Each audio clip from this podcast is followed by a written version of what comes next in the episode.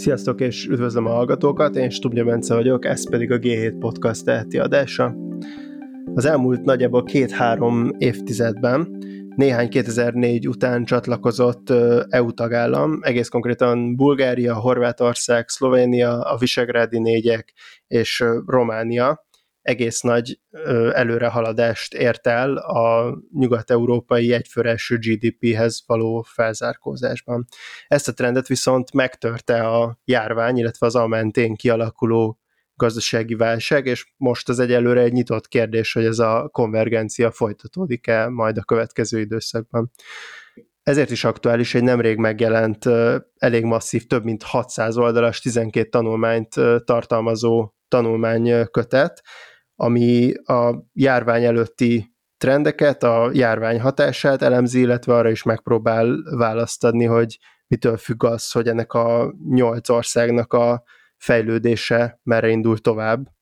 A mai adásban meghívtam a kötet szerkesztőjét, Mátyás Lászlót, a Közép-Európai Egyetem egyetemi tanárát, és erről a kötetről, illetve a különböző tanulmányokról fogunk beszélgetni.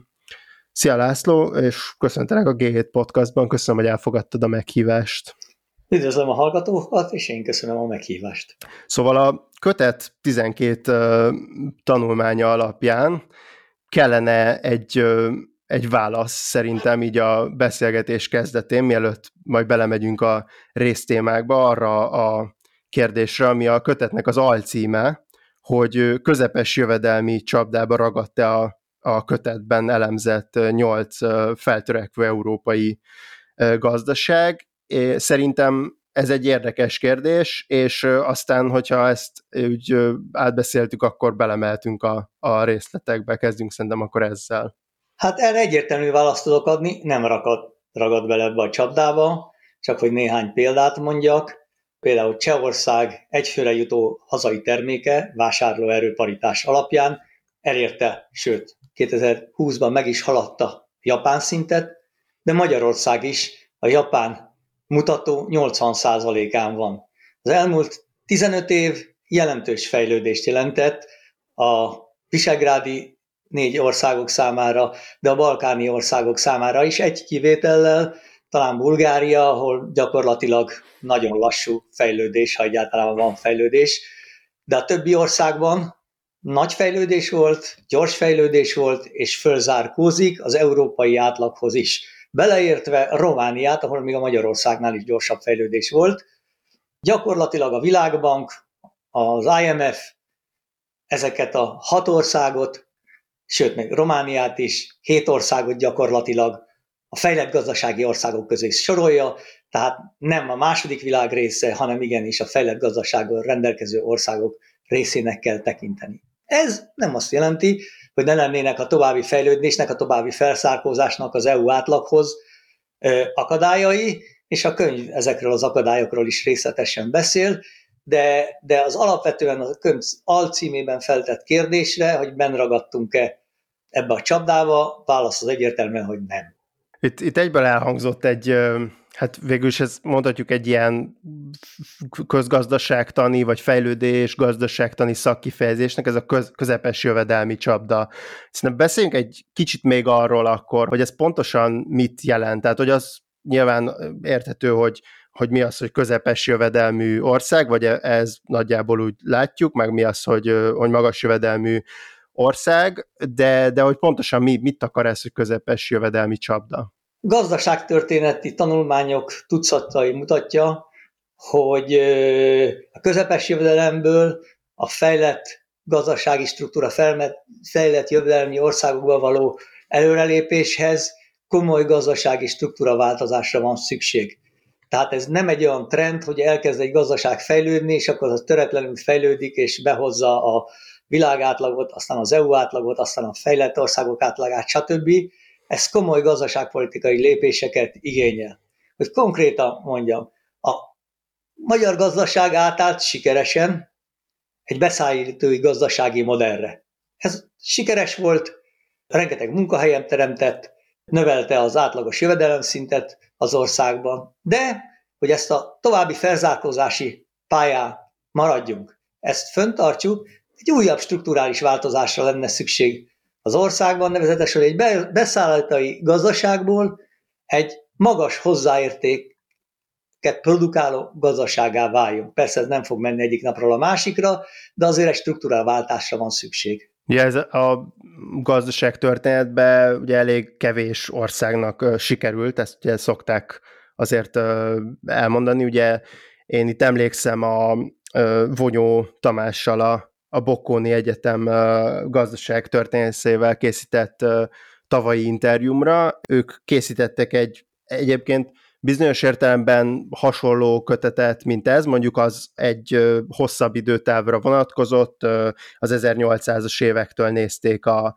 kelet-európai országoknak a gazdasági fejlődését, és 22 kelet-európai országra vonatkozott, és amikor én vele beszélgettem, akkor hát ő azt mondta, hogy ilyen történelmi összefüggésekben azért a gazdaság történészek elég szkeptikusak szoktak azzal kapcsolatban lenni, hogy egy adott régió vagy adott ország mikor tud mondjuk felzárkózni a, a világgazdaságnak a legfejlettebb országaihoz, ez inkább a kivétel, úgy fogalmazott, ez inkább a kivétel, mint a, mint a szabály, és ehhez képest azért bizonyos feltételekkel, de, de a kötet mondjuk bevezető tanulmánya, amit végigolvastam, az egy kicsit mondjuk optimistább, tehát azt mondja, hogy bizonyos E-, esetben ez, ez lehetséges. Mi az oka ennek a mondjuk ilyen feltételes optimizmusnak? Alapvetően megváltozott a pálya, megváltoztak a játékszabályok az EU csatlakozással. Több vonatkozásban. Egyrészt egy sokkal nagyobb piac része lettünk, tehát kinyílt a magyar gazdaság számára egy sok százmillió lakósú, fejlett gazdasági piac. Másrészt borzasztó nagy tőkeátcsoportosítás történt ezen országok számára az EU csatlakozással. Ez a más kérdés, hogy milyen hatékonysággal használták fel, hol jobban, hol kevésbé, majd később rátérhetünk erre, mondok példákat, de alapvetően a finoman és érthetően fogalmazzak, a nagy mennyiségi pénz, amely beáramlott az országban, nagy mértékben segítette a gazdaság fejlődését és a gazdasági struktúra átalakítását. Ez egy gazdaság történeti unikum, lehet így mondani, mert nem nagyon volt, ha nézzük az elmúlt 150-200 évben példa arra, hogy egy sikeres gazdasági, nagy, sikeres gazdasági közösséghez ennyi ország csatlakozzon, és ez a gazdasági közösség gyakorlatilag magával húzta ezen kevésbé fejlett országokat. Ez most már kristálytisztán látszik, hogy az EU csatlakozás egy sikeres elképzelés volt, és egy sikeres modell volt. Persze a maga buktatóival, és még nem vagyunk célba, de már, de már, de már látható közelségben van legalábbis a, a cél. Most itt a, a kötet első bevezető tanulmánya úgy fogalmaz, hogy a felzárkózást 2020 előtt extenzív növekedés hajtotta, és hogy ezt intenzív növekedésnek kell felváltani, hogy ez pontosan mit jelent, és hogy, hogy kifejezetten ezeknek a, az országoknak az esetében ez mondjuk így a gyakorlatban a gazdaságpolitika és a vállalatok stratégiájának a szintjén mit jelent? Ez sok mindent jelent, ezt a későbbi fejezetekben is kifejtjük, de alapvetően, ha leszűkíthetném ezt két dologra. Egyrészt nagy tőkeberuházásokra van szükség, legalább akkorra, ha nem nagyobbakra, mint eddig, és nem csak a termelésben, és erre majd később visszatérhetünk, hanem a tudásban, és csomó más területében a gazdaságnak, hogy a megfelelő struktúraváltást el lehessen érni, hogy az extenzívről az intenzív gazdasági termelésre váltsunk. Ez tulajdonképpen azt jelenti, egy adott órányi egységi munkával sokkal nagyobb hozzáadott adott értéket lehessen termelni. Ez ilyen borzasztó egyszerű, hogy a munka és a lehetséges a tőke termelékenységét is ezáltal megnöveljük. Tehát ez, az, tehát ez gyakorlatilag valami olyasmit jelent akkor, hogy eddig mondjuk a, mondjuk a mennyiségi termelés nőtt ezekben az országokban, tehát többet termeltek. Mondjuk Magyarország esetében az ezzel foglalkozó kötet, ugye ez ki is emeli, hogy a, a foglalkoztatottság növekedése az ugye nagyban hozzájárult a, a GDP növekedéshez, de akkor itt valami ilyesmit kell így regionálisan is elképzelni, vagy ez pontosan mit jelent? Azt jelenti, hogy ugye a munkaerő kínálat az korlátos. kész, elértük nagyjából a plafon többé-kevésbé, most ezt lehet ragozni, hogy hogyan lehetne növelni, de nagyjából korlátos. Ezért, ha további növekedést akarunk produkálni, ez csak megnövelt tőkebefektetéssel valósítható meg. Hogy ennek a többlet GDP outputnak nagyobb legyen a hozzáadott értéke, ez az kell, hogy megfelelő kutatásba, fejlesztésbe, innovációba fektessük ezeket a pluszforrásokat. Hagyj mondjuk egy példát. Ugye nagy siker, és abszolút tagadhatatlan siker, a autógyártás és a besz- autói beszállítási kör Magyarországon, ez hozzájárult a magyar gazdaság fejlesztéséhez. Na most, hogy ezen tovább lépjünk, az ehhez kapcsolódó kutatást, fejlesztést is Magyarországra kéne hozni, vagy ezek a régióba kéne hozni. Ez mit jelent? Például befektetést az oktatásba, és csomó más területre is. Azért majd rátérünk később, az oktatástól a korrupcióig egy rengeteg dolgot magában foglal, hogy hogyan tudnánk ezt nem csak Magyarországon, hanem a többi most csatlakozott országba is elérni. Egy, egy megjegyzést azért tennék, nagyon érdekes, hogy a nyolc országról beszélünk, ez gyakorlatilag 6-7-ben nagyon hasonló problémák vannak, bizonyos történelmi összefüggések miatt, stb.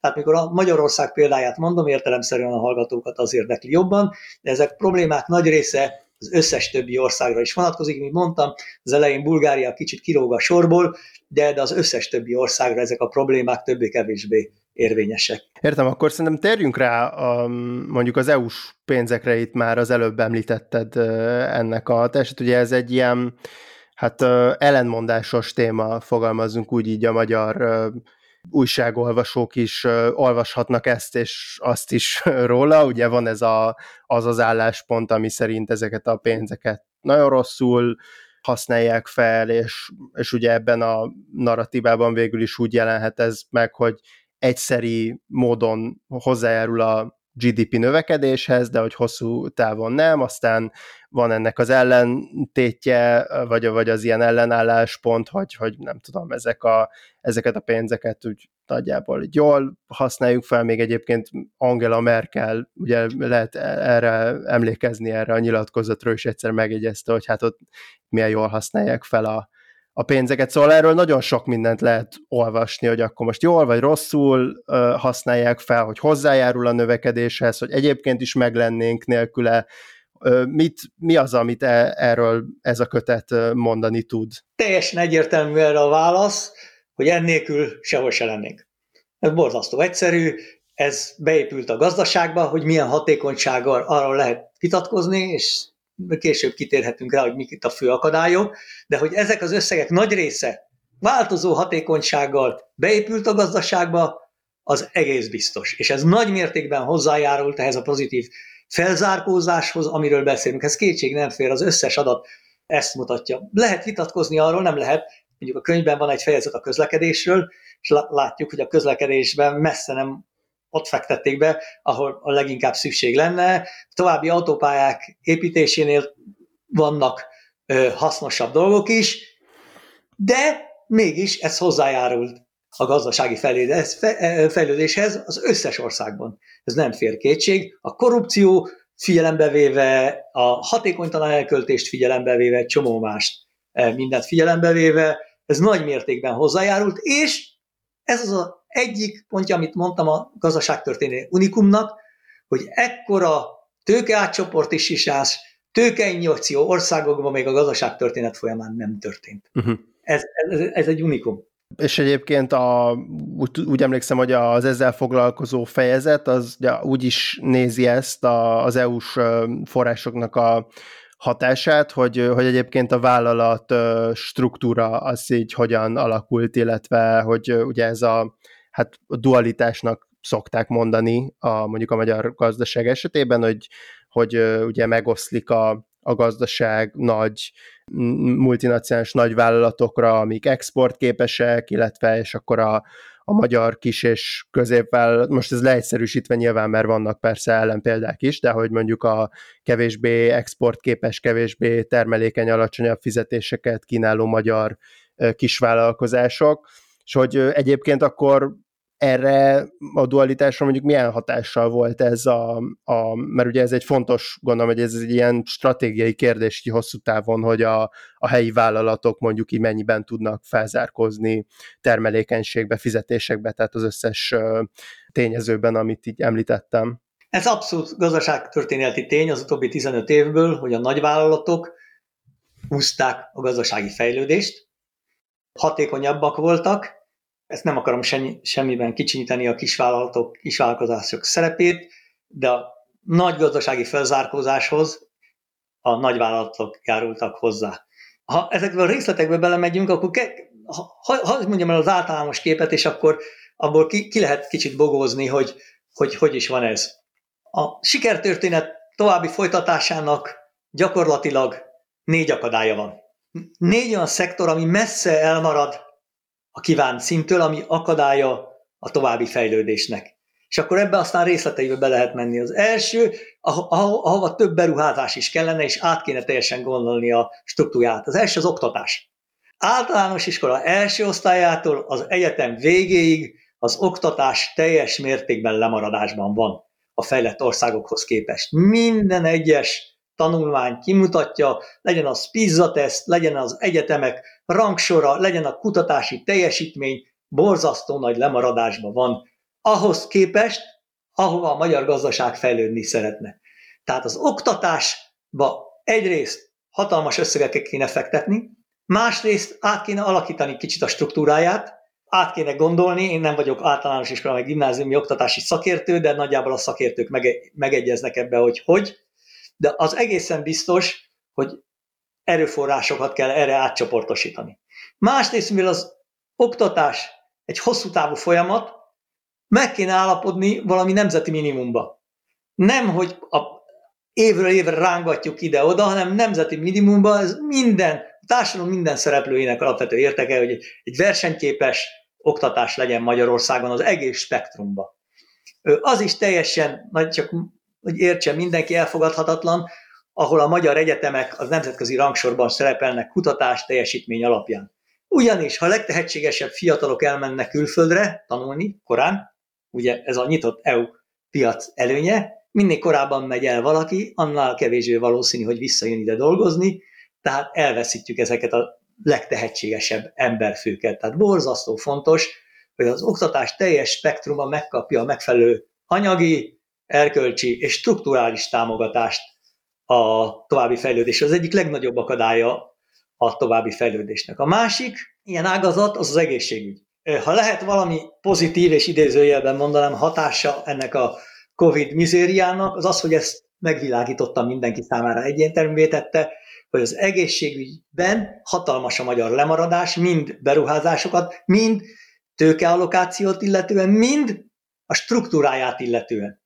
Tehát ez teljesen egyértelműen kiderült a, a megfelelő tanulmányból, hogy egy borzasztó elmaradult struktúrában, kórházi struktúra, kórházon belüli struktúrába ö, dolgozik a, a magyar egészségügy, egy olyan, ami már 50 éve meghaladott modell követ, tehát itt is egy alapvetően nagy strukturális modellváltozásra van szükség, és ehhez kapcsolódó tőkeberuházásra. És ez is borzasztó hosszú távú hatású, és itt is hasonlóan, mint az oktatásnál, valami nemzeti minimális egyetértésre kéne jutni a különböző politikai szereplőknek, mert meg vagyok győződve, hogy a politikai szereplők 99%-ának ezekben az oktatásban és az egészségügyben ugyanaz az érdeke. Elkerülhetetlen. Minél tovább hallasszuk ezt a két szektornak az átalakítását, annál nehezebb lesz később a további fájára állás. A harmadik ilyen dolog, amiről szintén kéne beszélni, az a korrupció. A korrupció az összes, mint látjuk, nyolc országra jellemző, és nagyon hasonló vonásai vannak, és szeretnék erről kicsit részletesebben beszélni, mert ez borzasztó visszahúzó erővel van az egész gazdaságra.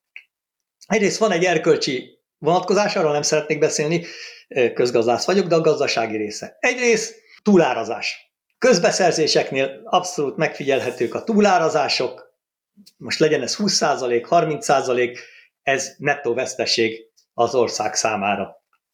De ennél vannak súlyosabb negatív hatásai. Egyrészt tönkreteszi a gazdaság versenyképességét. Ha mindig ugyanazok a vállalatok, vállalkozók kapják a közbeszerzési megbízásokat, akkor sérül a verseny, és gyakorlatilag akik versenyképesen szeretnének termelni, elhagyják az országot. Ez borzasztó negatív hatással van az innovációra. Gondoljon bele, akinek egy innovatív ötlete van, az ötször meggondolja, hogy Magyarországon kezdje ezt el, vagy bármelyik EU országban. Ugyanis ha esetleg kap egy, van egy sikeres innovációja, és utána kap egy visszautasítatlan ajánlatot, akkor azt meggondolja, hogy inkább el se kezdem Magyarországon, hanem máshova viszem. Végül, de nem utolsó sorban, a közbeszerzéseknél megfigyelhető, hogy olyan beruházásoknak valós, beruházások valósulnak meg, amelyek ezek a benfentes vállalatok meg tudnak csinálni. Nem véletlenül épül állandóan autópálya Magyarországon, mert a benfentes vállalatok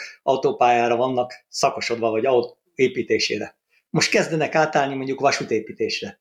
De ez, amiről a legelején beszéltünk, ez az EU pénzek elköltésének nem valami hatékony módja. Jó, jó, jó, hogy van autópálya, de ha elolvas a közlekedési fejezetet, egyre inkább másra kéne már a közlekedésben is költeni a, e, e, e, ezeket a pénzeket. Tehát a korrupció egyre inkább nagy akadálya lesz a további előrelépésnek. Magyarországon is, és meglepő módon az összes többi, emlékezzünk a környező országok korrupciós botrányában, nem akarok itt senkit megnevezni, és Bulgária lemaradásának egyik fő okát a legtöbb gazdasági elemző ebben látja, hogy ott a korrupció mértéke messze meghaladja a Magyarországot. Tehát a korrupció kezelése az borzasztó fontos, és nem csak arról a 20-30 százalékos túlárazott vesztességről van szó, hanem mert sokkal mélyebb gazdasági következményei vannak. És van egy utolsó, ami jelenleg nem akadálya a fejlődésnek, de az lesz, ez a nyugdíjrendszer. A nyugdíjrendszer átalakítása fájdalmas, senki nem vállalja magára, mert politikai egyéb következményei vannak, de az összes tanulmány mutatja, hogy előbb-utóbb elkerülhetetlen lesz. Minél később alakítjuk át a nyugdíjrendszert, hogy több pillér rájön, hogy fenntartható legyen hosszú távon, annál fájdalmasabb lesz.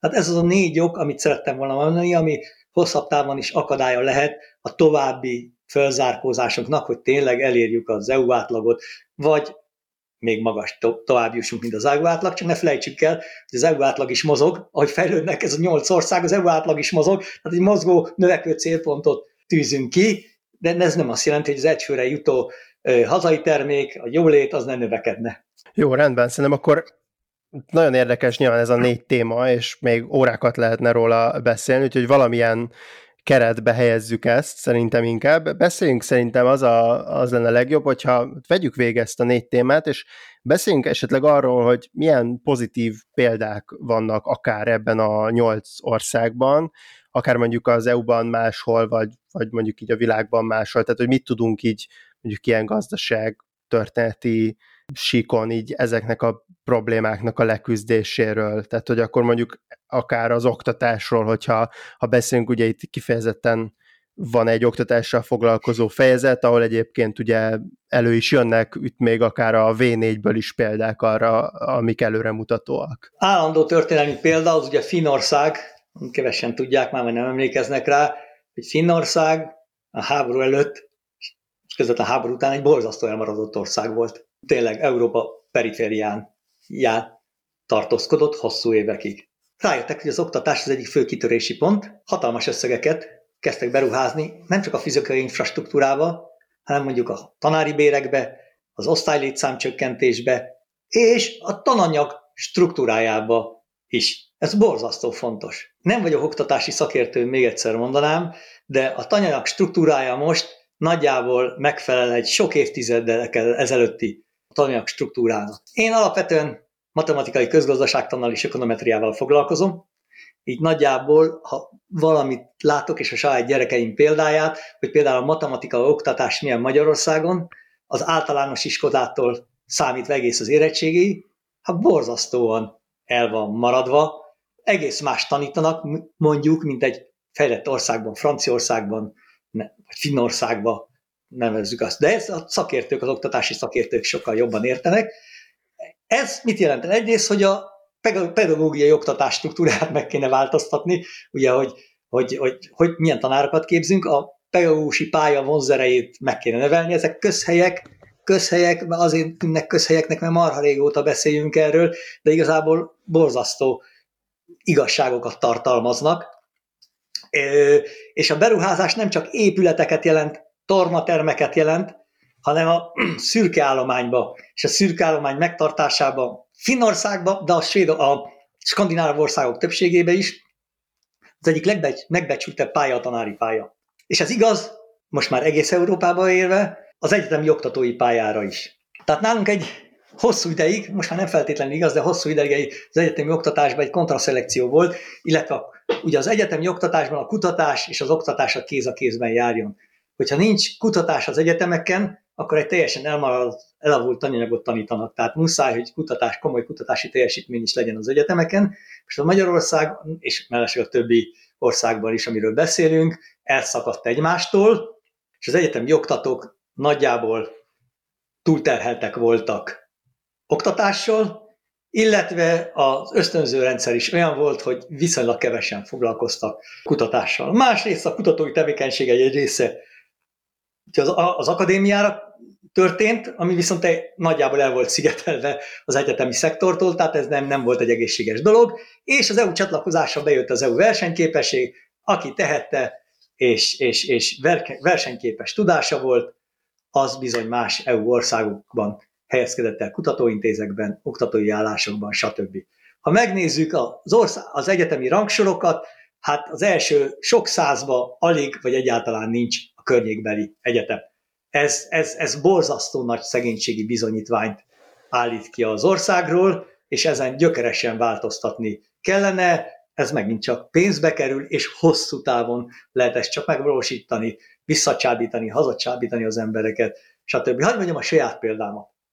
Én 7 évig Ausztráliában tanítottam, az Ausztrália legnagyobb egyetemén, a Monash university és akkor indult egy ilyen program, hogy Széchenyi professzori program, ami egyéb családi, stb. okokból kapva kaptam az alkalmon, és hazajöttem, sose bántam meg, de volt egy ösztönző, egy egyéni ösztönző, amiben be lehetett kapaszkodni, hogy hazajönni az ember, és akkor még azt hiszem közgazdasági egyetemnek hívták, már elvesztettem a fonalat, hogy mikor, hogy változtatták meg a nevét, most ugye Corvinus Egyetem, és ott kezdtem el tanítani, illetve ott folytattam a tanítást.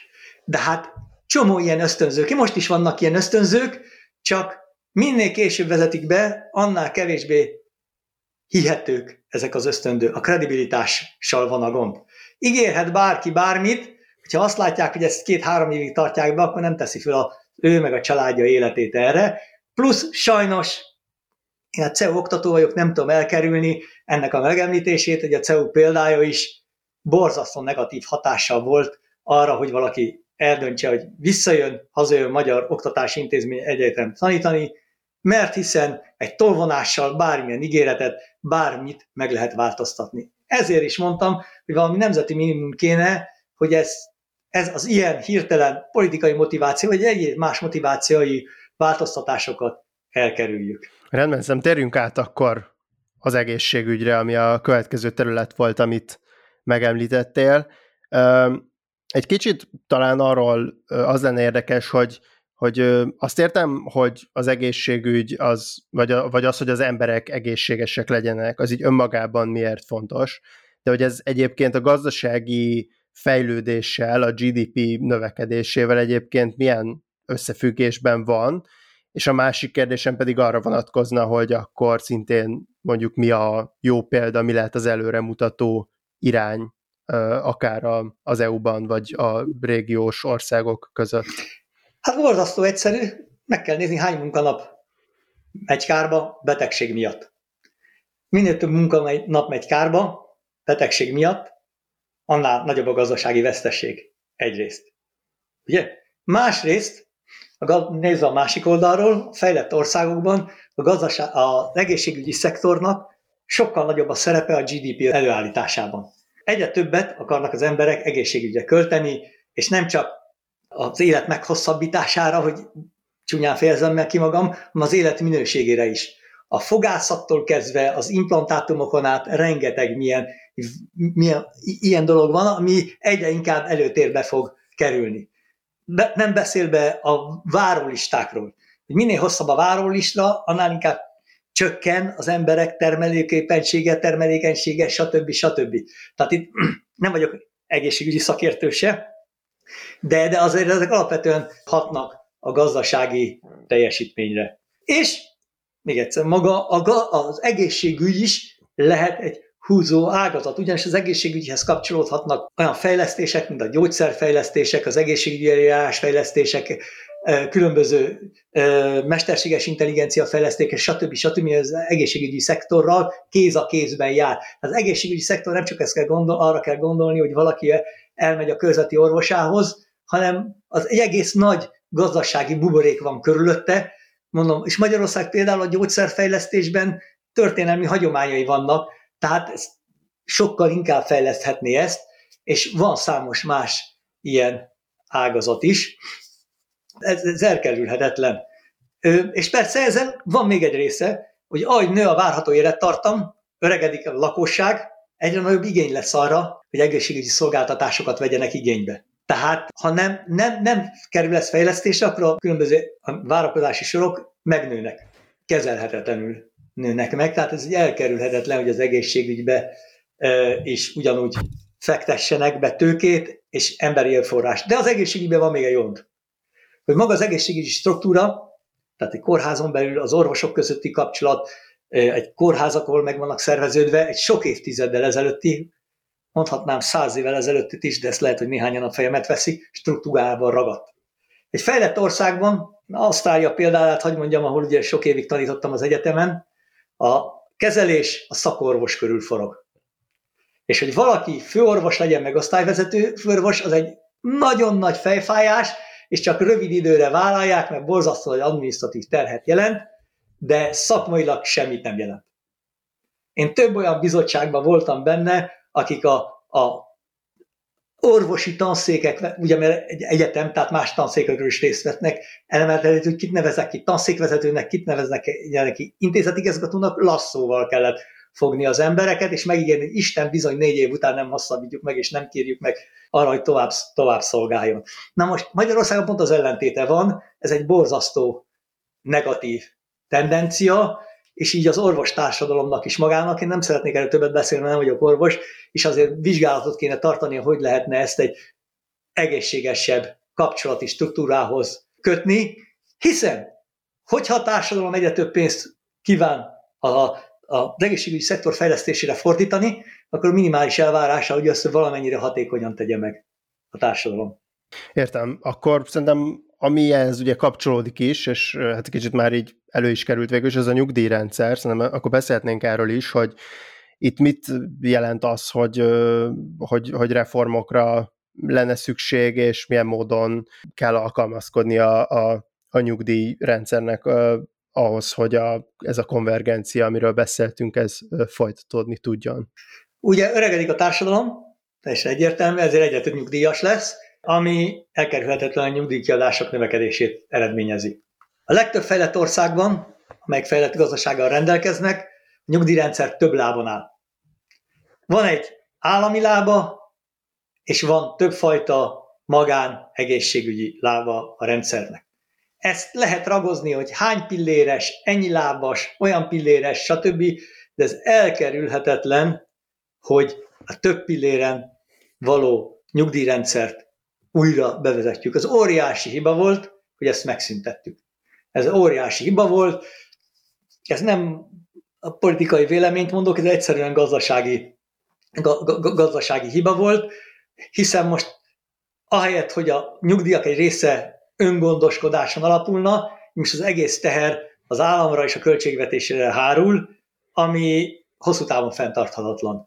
Tehát, és itt megint van egy hitelességi gond. A több lábon, vagy több pilleren való építkezést sétart nyugdíjrendszernek, ezt csak úgy lehet megcsinálni, ha hiteles. Tehát ha elhiszik az emberek, hogy ezt 3, 5, 13, 15 év múlva nem fogják megváltoztatni. Itt van alapvetően ez az, az, az oktatás, az egészségügy, a nyugdíjrendszer, ezek hosszú távú folyamatok. És itt alapvetően, hogy az emberek racionális döntéseket hozzanak, ehhez hitelesség kell. Az, hogy hiteles legyen egy döntés, az az kell, valami nemzeti minimum legyen, hogy a politikai élet, gazdasági élet, társadalmi élet szereplői megállapodjanak, valami minimális dolog vagy, akkor ezt tényleg, ezt akkor az elkövetkező 10-15 évben nem fogjuk változtatni. Mert hitelesség nélkül most vissza lehetne állítani a több pillérű nyugdíjrendszert, mindenki meggondolná, hogy mivel egy tolvonással megszűnt régebben, most is megszűnhet egy tolvonással, ezért meggondol, meggondolom, hogy ebbe belépjek, ne lépjek be, stb. És végül hagyd mondjak még egy dolgot, ami az összesen átível, és ez közhely, de borzasztó fontos, ez az oktatási struktúrával függ össze, hogy a magyar lakosságnak borzasztó kicsi és szűk az ismerete pénzügyi világról, az egészségügyi világról, és rengeteg más hasonló dologról. Tehát ha én csináltam egy informális közvéleménykutatást, megkérdeztem ismerősei körömet, borzasztó egyszerű, egy kamatos-kamatos példával, egyetemet végzett ismerőseim fele nem tudta megválaszolni. Kapásban időkorlát volt, hogy három másodpercről mondják meg a választ, rossz választ mondtak az ismerőseim fele. Tehát ilyen alapvető dolog, mint a kamatos kamat kicsit megkavarva, már azzal gond, gond voltak. És ugyanez jellemző például az oltás ellenességre is. Tehát, hogy az oktatásban kéne ezt elkezdeni, a, a, az egészségügy tudatosságot, hogy mit is jelent oltás, nem most, hogy valaki felnőtt feje próbáljuk meggyőzni az oltás ellenek, és persze ezt is kell, de ezt valahol sokkal korábban kell ezt, ezt tenni. Ugyanaz vonatkozik a korrupcióra is, hogy ki mennyire ítéli a korrupciót. Tehát, hogyha azt mondja, hát ilyen az élet, meg korrupció van mindenütt, akkor az borzasztó nehéz lesz harcolni ellene. De ha csomó példán keresztül bemutatjuk már iskolás korban, hogy milyen negatív hatása van, akár kis példákon keresztül, akkor ez hosszú távon meghozza a hatását.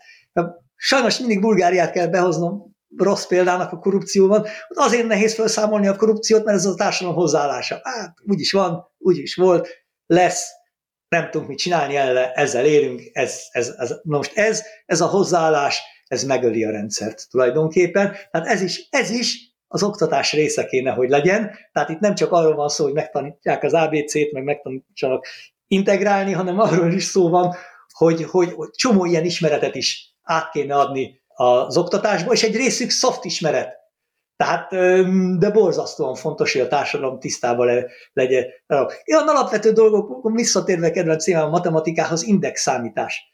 Vagy a gazdasági növekedés, vagy mikor most szó volt arról, hogy a COVID kapcsán, hogy mennyire nőtt a fertőzések száma, vagy nem nőtt a fertőzések száma, az emberek nagy részének gőze nem volt, hogy mihez képest számoljuk a növekedést, mihez képest x százalék, y százalék, százalék ponttal csökkent, százalékkal csökkent, az nem ugyanaz, stb., ami triviális dolog, de, de ezeket, ezeket, ezeket a dolgokat már általános iskolába tanítani kellene.